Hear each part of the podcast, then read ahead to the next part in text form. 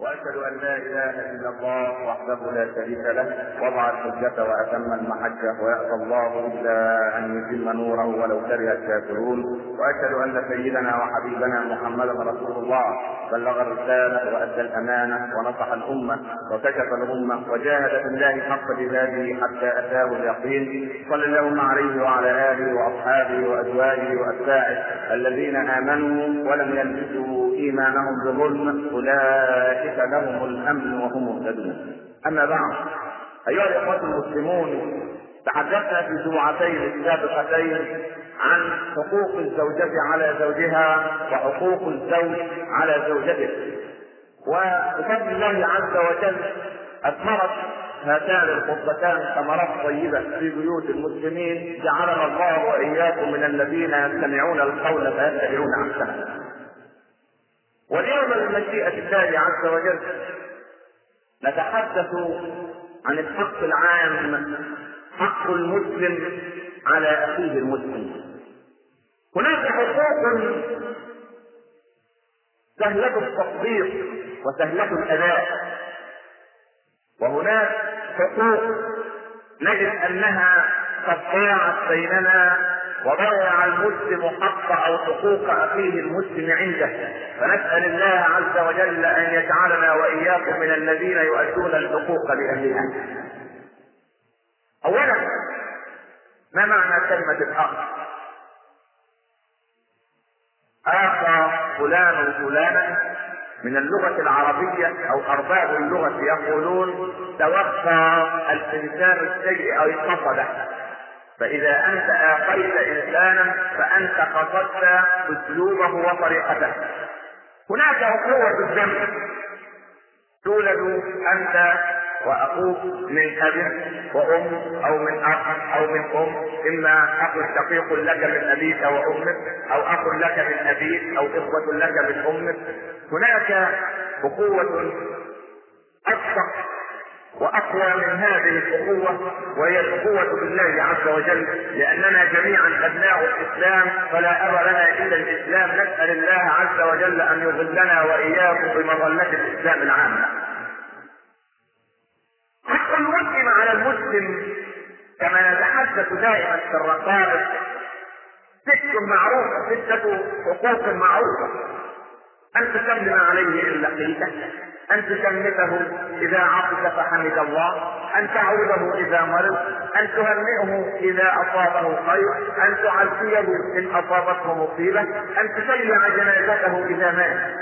هذه حقوق سهلة الأداء، فما أسهل عند الناس من السلام، ولكن وللأسف الشديد يصعب السلام إذا خاصم المسلم أخاه، فربما يكون بينك وبين خالك أو عمك أو بينك وبين أخيك قضية في المحكمة فإذا لقيته فأنت لا تسلم عليه.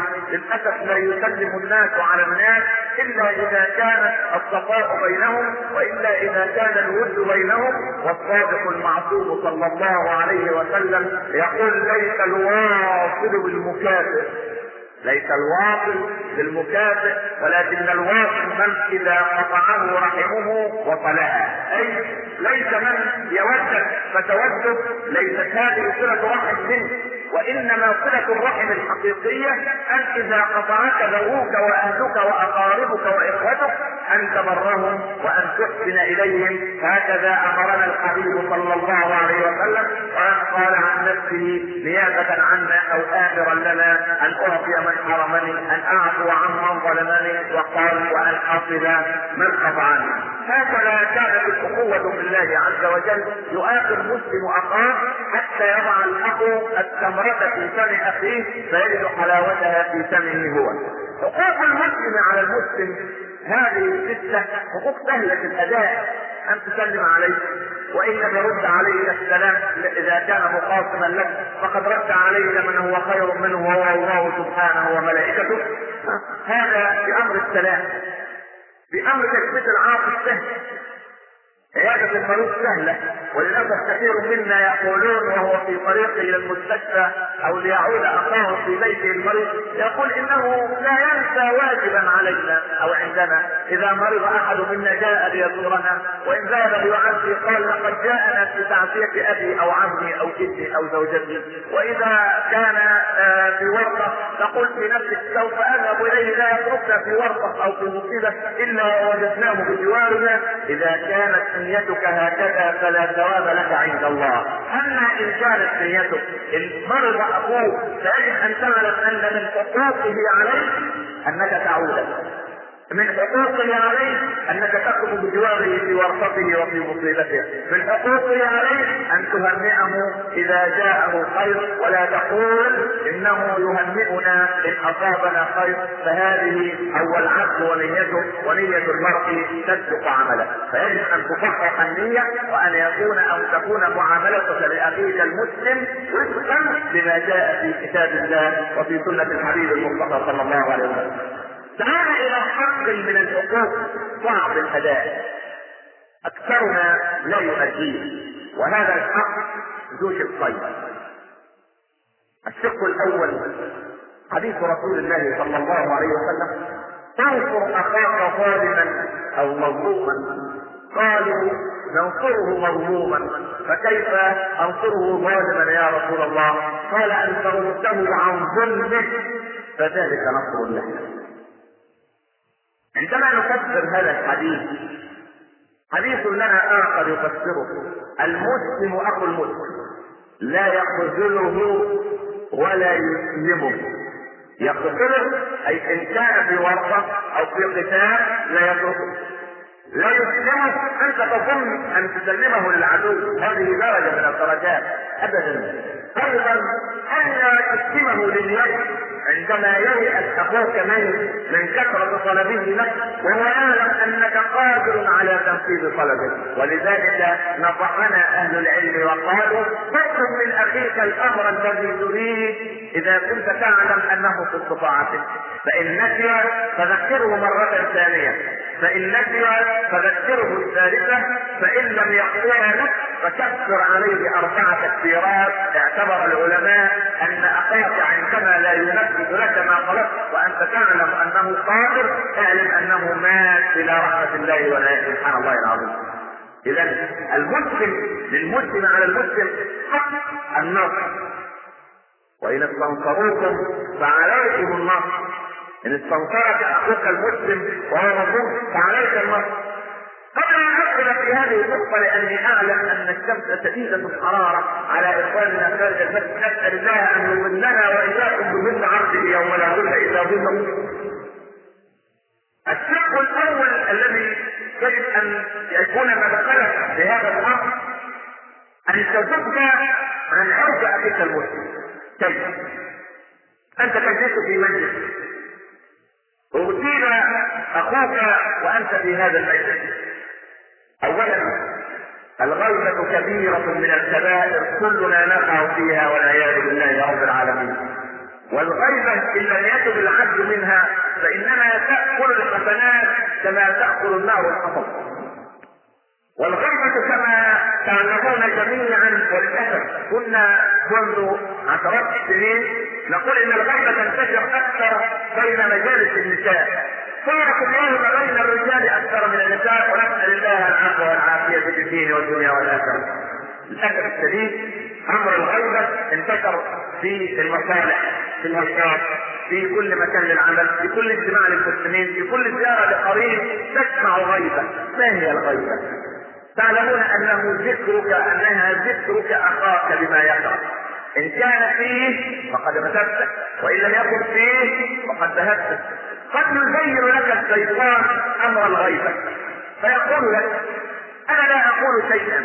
هذا إنسان مثلا تقول هذا إنسان يا أخ الاسلام يذهب مسلم لمصلحه من المصالح الحكوميه فيقول للموظف الذي لا يريد أن يسير مصلحته يا أخي سوف أفتح لك دماغي. يا أخي أنا لا أقبل الرشوه يقول هذا صاحب المصلحه يا أخي أنت الذي سوف تصلح الدولة الدولة كلها ترتكب. هذا إنسان قد ارتكب ذلك باسرها لم يرد الإنسان واحد. ربما في الدولة أناس صالحون ولا بد أن يكون هناك أناس صالحون وإلا لفتحت علينا السماء بحجارة كما فتحت على قوم لوط وعلى على أقوام سابقة ظلموا آه، أنفسهم وظلموا دين الله عز وجل. لا بد أن فينا عباد صالحون لا بد أن القائمين على أمرنا أيضا. رجل صالح. أو إنسان صالح أو موظف من المسؤولين يتقي الله رب العالمين. سبحانه. فأنت تغتنم الدولة بأسرها. ثم تريد أن تحض اخاك على المعصية. ثم تريد أن تكون راجيا أو مرتجيا أو راجيا وهو مرتجي. ثم بعد ذلك تريد أن تقتدي بمن حرم الله به الاقتداء فأنت تغتاب لا تغتاب واحدا بل تغتاب يعني دولة بأسرها. كأن تقول إن أهل المحافظة الفلانية مثلا بخلاء وأهل المحافظة الفلانية مستغلون. وأهل البلد الفلانية كذا فأنت لا تغتاب فرضا بعينه. أنت تغتاب مدينة بأسرها. فيها الاف وملايين. فماذا تقطع بحسناتك يوم القيامة؟ عندما يؤتى لك بهؤلاء. يقولون يا ربنا نريد حقنا عند هذا. ماذا تصنع؟ ماذا تقول لله عز وجل؟ أيحب أحدكم أن يأكل لحم أخيه ميتا؟ لحم أخيه. لم يقل لم تقل السورة أو الآية جسد أخيه؟ لا. لحم أخيه. في هذه بلاغة شديدة. كأنما المغتاب يأكل اللحم ويترك العظم كأنما يعري أخاه أمام الناس. إنسان يأكل اللحم ويترك العظم فيكشف ما ستر الله عز وجل في أخلاق المسلم هذا انت تكشف ما فيه من عيوب للناس ويحفزك على هذا أمور خمسة. وسوف ابلغك أو اخبرك بعلاج أمر الغيبة لننتقل بعد ذلك لنصر المسلم في أي مكان في العالم. اولا الغيبة قد تكون لحسد منك يعني يقول مرشح الانتخابات إن هؤلاء نصارون إن هؤلاء يتفكرون مثلا خلف الدين. إن هؤلاء سبحان الله بعدة وجوه يعيشون مع كل عصر بعدة بوجه هكذا أسود أو أبيض أو أحمر تبعا للحالة التي هم فيها. سبحان الله. انت تريد أن تدخل الانتخابات مع السلامة ادخل ولكن لا يحل لك أن تخوض في عرض إخوانك المسلمين فإن لهم حقوقا عليك أن تكف لسانك عنهم فربما ينتج أو تنتج هذه الغيبة عن حسد فبذلك تكون اولا قد اوررت صدرك من جانب أو في جانب أخيك. النقطة الأولى. النقطة الثانية اشتعلت نار الغيرة في قلبك. النقطة الثالثة لم يتغير الأمر الذي تريد. الأمر الذي تريد النقطة الرابعة أنك تموت كمدا لأنك لم ترجع لهذا العبد ما رزقه رب العباد سبحانه وتعالى. هذه مصائب كبيرة هذه مصيبة. قد يحسدك على أمر الغيبه أنك تزكي نفسك. تقول مثلا أنك موظف مثلا يعني. ويقول لك فلان يا فلان مشي حالك.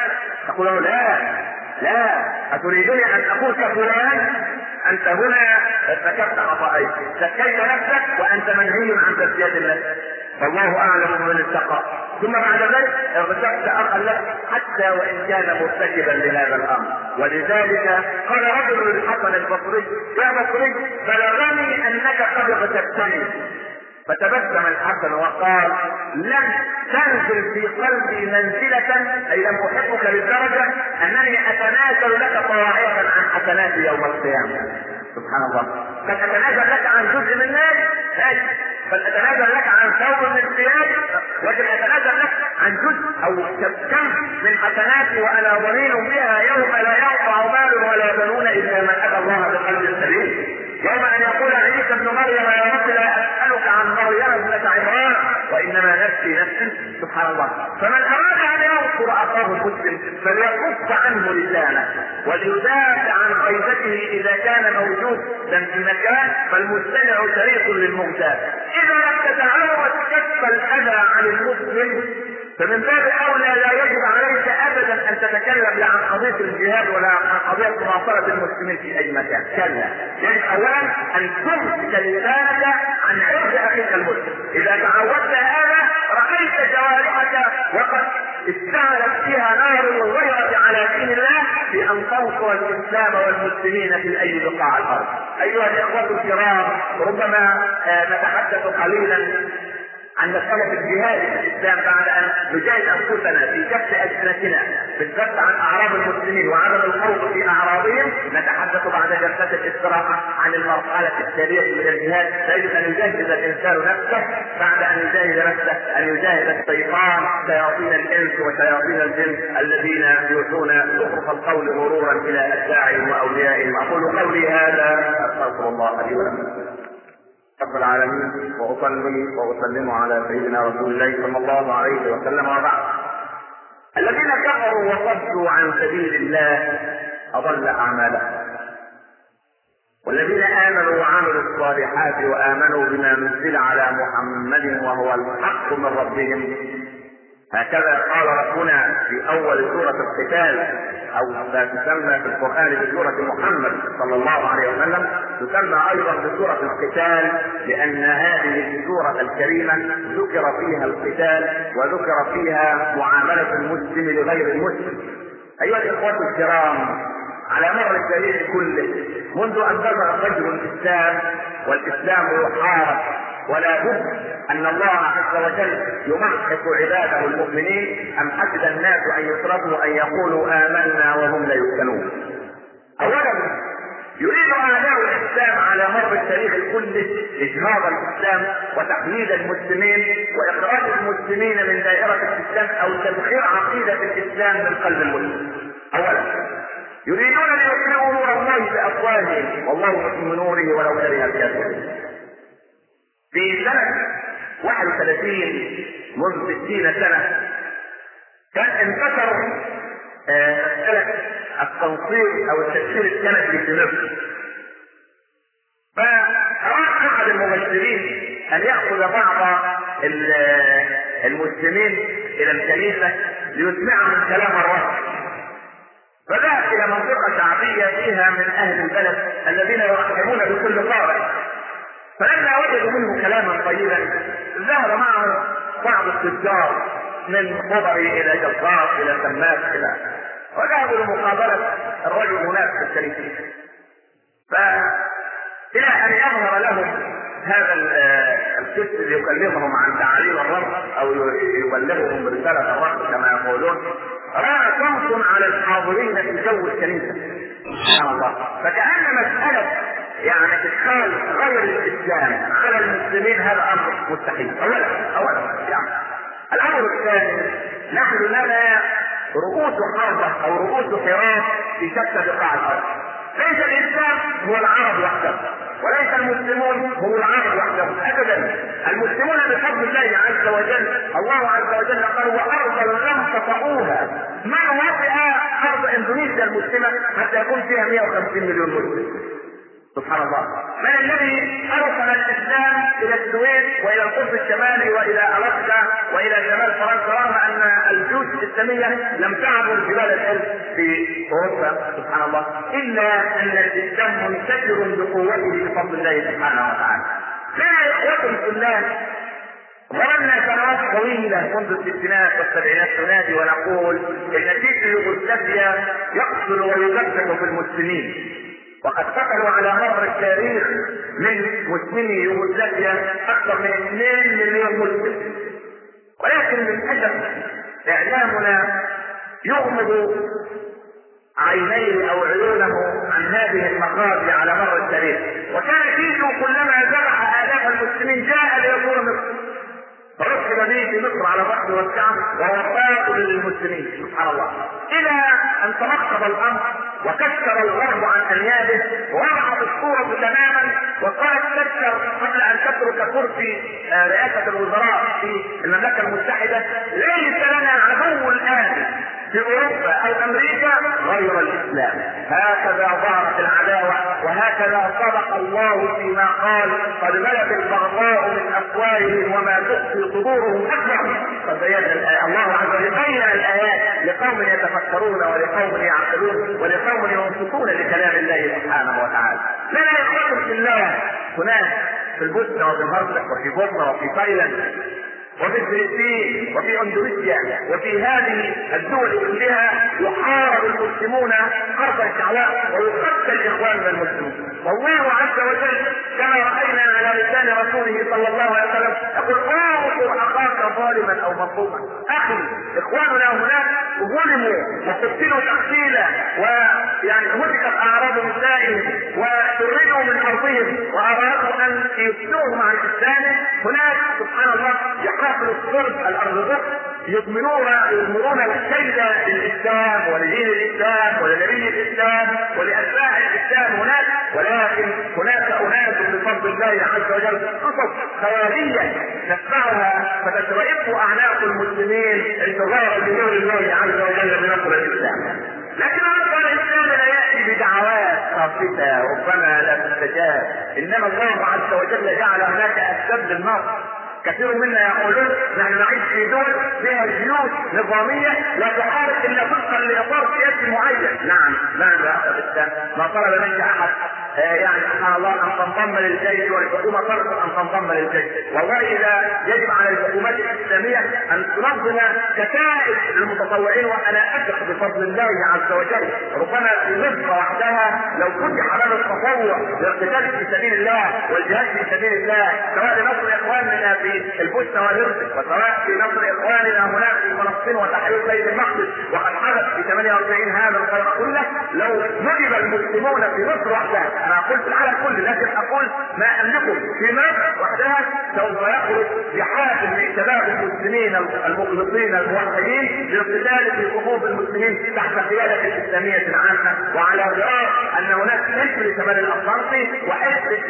لكذا وحزب لكذا. يا ليت للمسلمين حزب يسمى بحزب محمد أو حزب لا إله إلا الله محمد رسول الله. يقاتل المسلمين تحت رايه التوحيد. هناك بحافل الشرك وبحافل الكفر ولن نغلب ابدا إذا صدقنا العزيمة مع الله عز وجل. لكن وإلى أن يحدث هذا الأمر هنترك هذا الأمر سنوات إلى أن ينظم ويرتب مع الحكومات المعنية إلى أن يأتي اليوم كلا. هناك إخوة لنا في الله عز وجل يجاهدون في سبيل الله وهم الصف الأول لنا وهم رأس الحرب لنا. من غزا في سبيل الله؟ أو جهز غازيا فكانما غزا في سبيل الله عز وجل. إن لم يستطع أن يغزو فليجهز غازيا هذا عقبة ابن نافع رضي الله عنه القائد المسلم لما رأى قضيا يدخل عليه ابن العاشرة من من سنه أو من عمره ومعه سرة قال إن أمي قد كبرت في الناس كبرت سنها وكسرت أو سلت أقدامها فلم تستطيع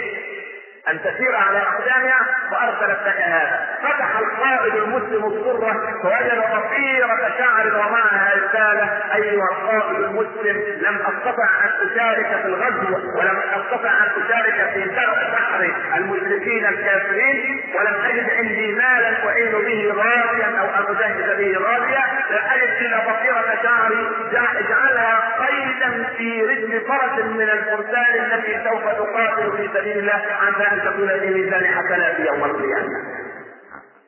هذا هذا صدق في الجهاد في سبيل الله، فلو أنك يعني عاونت إخوانك المسلمين يعني سبحان الله بثمن أكلة من الأكلات، تنازل عن أكلة من الأكلات الثلاث، تنازل عن أكلتين، تنازل عن طعام يوم في سبيل أو عن فاكهه أسبوع في سبيل أن تحيي نفسا مسلمة هناك. إخواننا هناك في الكفر والمرفق عسى رب العباد سبحانه وتعالى أن ينصر الإسلام وأن يعز المسلمين، الإسلام لا ينتصر بالدعوات. النظرية فقط ولكن ينتصر باتخاذ الأسباب كما فعل أسلافنا رضي الله عنهم من صحابة الحبيب صلى الله عليه وسلم. إن امرأة صحابية لما أراد اليهودي من خيبر أن يمثل أو أن يضاحك أو أن يضحك اليهود عليها بأن شبك طرف جلبابها في يقتها فلما قامت تكشف أو تكشفت عورتها فصاحت واو حمدان فعندئذ ظهر إليها أخ مسلم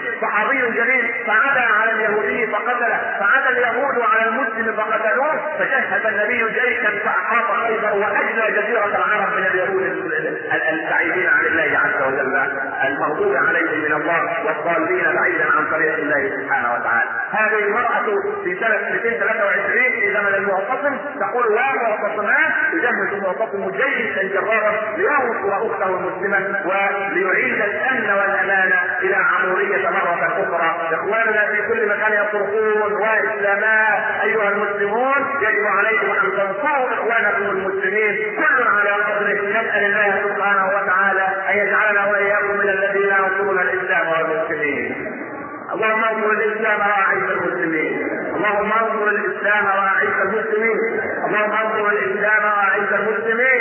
اللهم انصر الإسلام في مشارق الأرض ومغاربها اللهم انصر الاقليات الاسلاميه في بقاع الأرض اللهم انصر اخواننا المسلمين بالبرده والارض اللهم انصر اخواننا في بورما وغيرها والفلسطين وكل بقاع الأرض يا رب العالمين اللهم انصرهم على اعدائك نصرا عزيزا مؤثرا اللهم قو عقيدتهم اللهم ثبت لهم يقينهم اللهم انر بالقلوب ايمانهم اللهم انر بالايمان قلوبهم اللهم انر بالايمان قلوبهم اللهم قو بالايمان قلوبهم بعزيمه منك يا رب العالمين انصرهم يا ربنا بجنود من عندك لا نراها اللهم قو عقيده المسلمين في مشرق الأرض ومغربها اللهم قو رميتهم اللهم ثبت رميتهم ثبت الأرض من تحت اقدامهم ثبت الأرض من تحت اقدام اعدائهم اللهم اصل اعداءنا بامراض شتى تشفق به يا رب العالمين اللهم اجعلنا نحب بحبك من احببت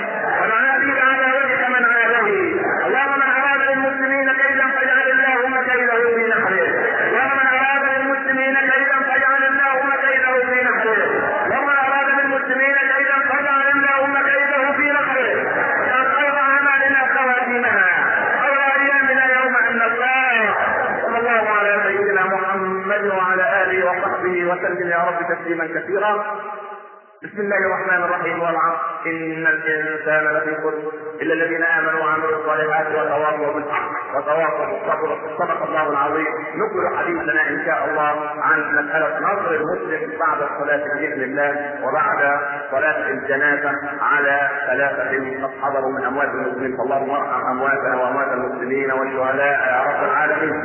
آه ثم كان النبي صلى الله عليه وسلم إذا وقع المسلمون في ضيق أو كرب أو ضنك فكان يقنط ويدعو الله عز وجل لهم بالنصر وكان يدعو على أعدائهم في كل صلاة فقنت شهرا ودعا على رعل وذكوان فلنستنى بسنه رسول الله وندعو لإخواننا المسلمين المجاهدين بعد الرفع من الركوع في الركعة الثانية حتى أن يكون بيننا صالح أو صالح أو كفر يستجيب لنا رب العباد من اجله قوموا إلى صلاتكم يرحمكم الله ولا تنسوا درس الاثنين عقب صلاة المغرب وأقم الصلاة. نسأل الله الهداية لهن يا اخوانا بلاش الإسلام بالرجولة.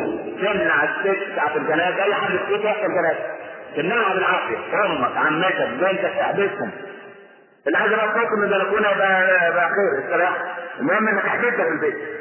ممنوع لا تخرج. اللي خلاها خرجت أيام رسول الله صلى الله عليه وسلم مؤدبة تريد ان أن تعتبر بالجنازة؟ قال لهن ارجعن ماجورات غير ماجورات وانت لازم تكتب في الوصية أنك بريء من اي واحدة تطرح عليها.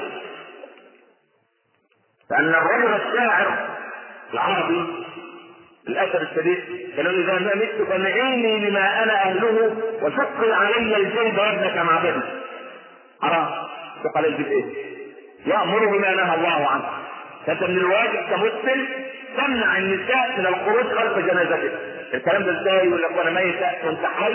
اكتب في وصيتك ان انت بريء من اي عمل بريء من اي عمل تصنعه النساء من قريبات لك بعد موت. فمن بدله من بعد ما سمعه فإنما اسمه على الذين يبدلونه. وحد الله. لا إله إلا الله. وبعدين هنيئا لأي إنسان يكون شهيدا. طالما إن الانسان بيصلي وبيتقي الله ويحضر مجالس علم ومحافظ على أوامر الله ثم دهسته طيارة دهسته سيارة أو قطار أو غرق في بحر أو في طائرة احترقت به أو باخرة فغرق كل هذا وكل هؤلاء شهداء عند الله إن شاء الله رب العالمين. فمن الواجب يعني الاهل يتقوا الله فينا أحياء وامواتا أنا عارف ال- الشمس شكلها إيه بره على إخواننا. طبعا نسأل الله أن يظلنا وإياكم بظل عصر يوم لا ظل إلا ظله لكن عشان الفائدة تكمل وما تخرجش عن الموضوع الأخوة الأخوة معنى كبير قال فيه النبي صلى الله عليه وسلم الأنبياء إخوة.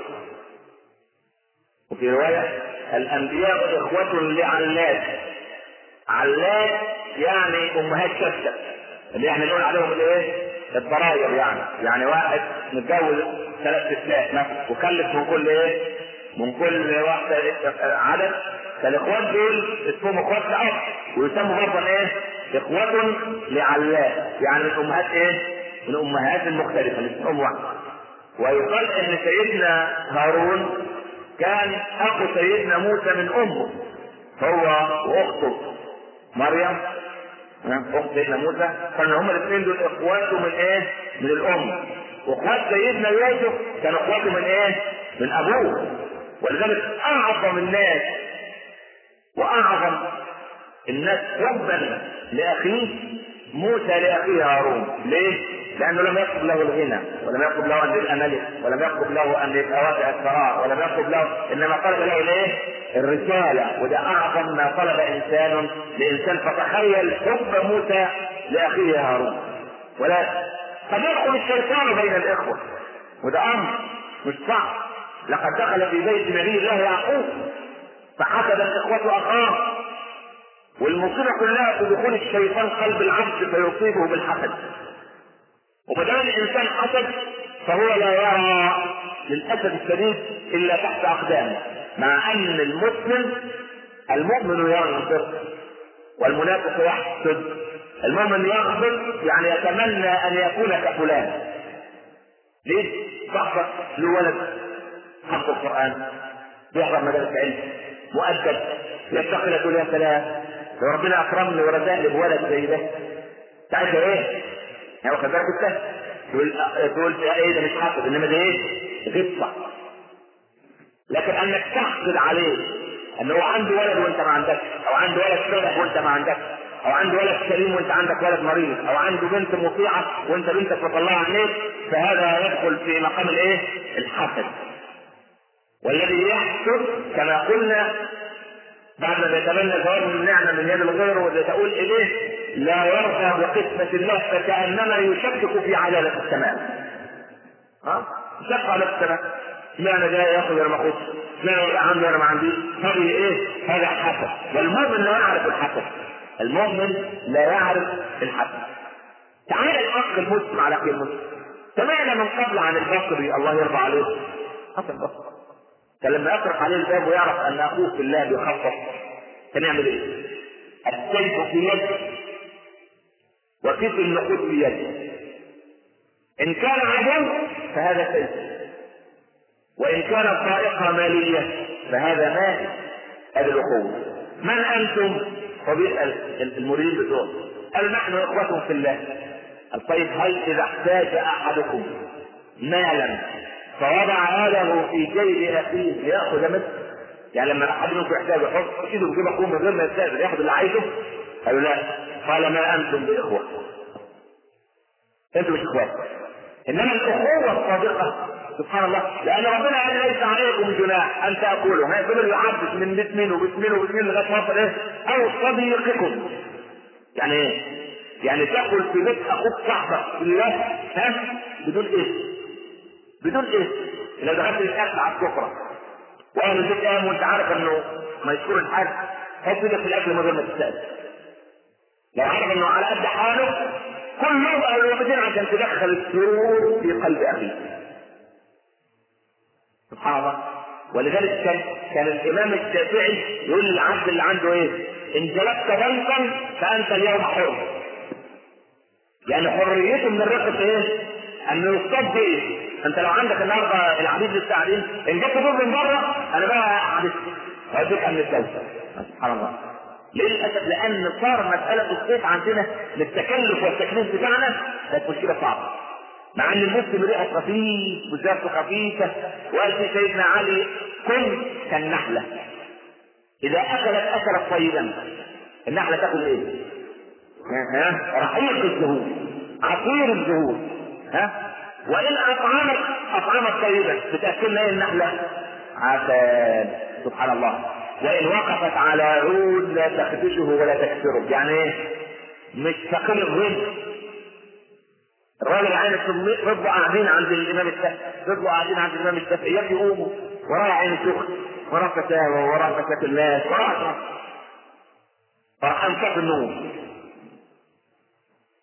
مان قال واذا اظلم عليهم قام. يلا بقى. أنا سبحان الله. بس عاوز كف شوية على فوق المسلم زي يعني استشعر إن الراجل عنده سبحان وبعدين في أدب بين المسلم والمسلم. لما تروح مسلم تقول له إيه؟ أنت هتأذن لنا بقد إيه نقعد عندك؟ أنت ما تستفدش منه. والله أنا بعد ساعة عندي ميعاد عند الدكتور حجه من شهر. في مشوار مهم هروح فيه مع زوجتي عشان أنظر حماتي لأنها في المستشفى. المسلم إيه؟ لا يعرفه مش يبقى قاعد مزنوق عينه ومراته بتدعي عليه جوه وانت ما غير مرغوب فيه بلادك السياسة وبلادك الدبلوماسية فانت لا خليك خفيف الظل. زر غدا تلفت حبا. زر غدا تلفت إيه؟ حبا يعني المذكور ها؟ من بعيد بعيد الا الاخوه في الله الاخوه الله دي ارقى مراحل المعرفة. أحسن من اخوه الدم رب اكل لك ها؟ لم لذلك سيدنا سلمان وأبو الدرداء. الرسول برضه مؤاخاه إيه؟ اخى الاخوه الموضوع بس أيوه تمام بين الإيه؟ المهاجرين والإيه؟ والأنصار. فكان الاخوه موجوده بين سلمان الفارسي الله يرضى عليه وبين مين؟ أبو الدرداء. فسلمان راح يزور أخوه بالله أبو الدرداء. فجاء امراه أبو الدرداء لابسه جلابيه حالتها فوقيا والست حزينة ومكتئبة. مالك قالت أخوك أبو الدرداء تواب قوام. فبالتالي أنا هقعد ألبس فراح جه سلمان قال له هبات عندك النهارده. قال له ماشي. قال له بس هاجي لك بعد صلاة العصر. هو سهل دخل. فمرات أبو الدرداء جابت اكل لمين لسلمان يقول له أبو الدرداء. قال له نعم. قال له كل. قال له أنا صائم قال له كل. وإذا أقسم عليك أخوك تبرع. ليه؟ لأنه هو لما أنت تاكل عند أخيك المسلم هتدخل عليه السرور ولا لا؟ وهتدخل السرور على أخوك المسلم فرض ولا سنة؟ فرض. من الفرائض اللي إحنا جايبينها ادخال السرور على المسلم. يبقى ادخال السرور على المسلم فرض. وصيامك السنة والخميس ده إيه؟ سنة. يبقى اذا الفرض مقدم على الإيه؟ عشان قال له كيف راح واحد يوم راح يصلوا المغرب مع سيدنا الحبيب والعشاء وراجعين بقى. قال أنا بقى ننام قال أنا هقوم الليل. قال له نام. ده ده ده, متلكك ولا إيه؟ نام.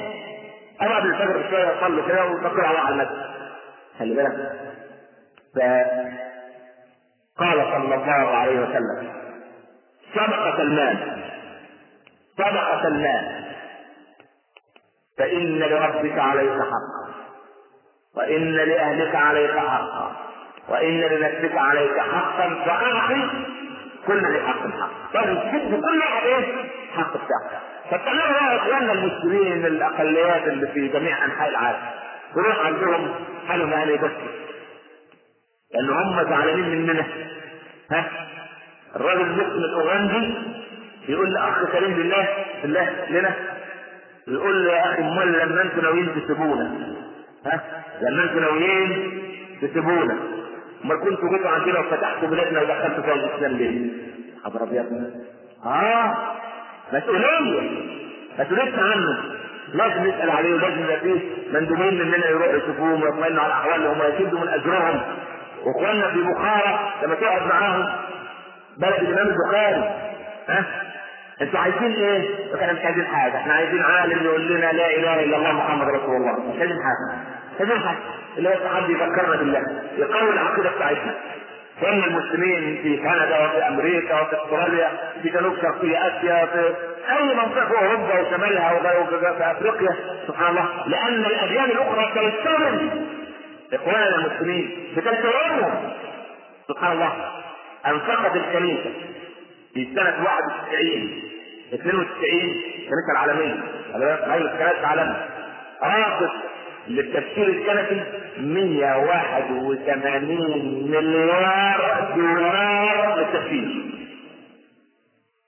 الرقم ده اعتقد انه ده ده باحصاءات 181 مليار دولار. دولار. وأحد مليونيرات أمريكا لما مات من أربع سنين رفض جميع أمواله وكانت عبارة عن 73 مليون دولار لطبع الكتاب المقدس ونشره في ربوع العالم. سبحان الله. وفي كما زي ما قلت لك باخرتين بتجوب جنوب المحيط هناك على شواطئ إندونيسيا هناك عند الجزر بتجوب هذه الجزر ليل نهار مك... يعني الباخر دي مكلفة ومك... يعني مجهزة تركيز غريب جدا. بتجوب تعاليم الكتاب المقدس وإحنا للأسف الشديد في بلاد المسلمين نسأل الله تعالى الإسلام بيطارد بين أهله. المسلمون معتقلون في معتقل كبير يسمى الوطن العربي. سبحان الله. ولكن يجب علينا ألا نيأس ولا نفقد الأمل. طالما إن إحنا حاسين بإخواننا المفروض تسال له أنا لو حارب معاه اديه ربع جنيه اديه جنيه من جيبي أبعت له 2 جنيه أبعت له اللي ربنا يقدرنا عليه. بل اتي لا ده؟ ادعو له بالنصر اللهم انصره يا رب العالمين. لأن سبحان الله نصر المسلم هذا أكبر حق من العقوق ليه؟ لأن سبحان الله أكلت يوم أكل الثور الأبيض. من الواجب دول يعني الصف الأول بتاعنا. كان الصف الأول الثاني يبقى الدور علينا. ففكرت إن مثلا انت نايم ما, ما يشغلش مش العيون ومراتك وانت يشغلوك لدرجة إن كانت الإسلام. الإسلام كما قلت لك من قبل إن كان عندك ثلاث أولاد يبقى عندك أربعة. الإسلام ربيعهم إن كان عندك خمس أو خمسه مسؤول منك يبقى الإسلام السادس أنت لازم الأول. لازم يكون الأول. للواجب يكون الأول. فمن الواجب علينا أن ننصر إخواننا في كل مكان وللحديث بقية إن شاء الله. جزاكم الله خيرا وأشكركم والسلام عليكم ورحمة الله وبركاته.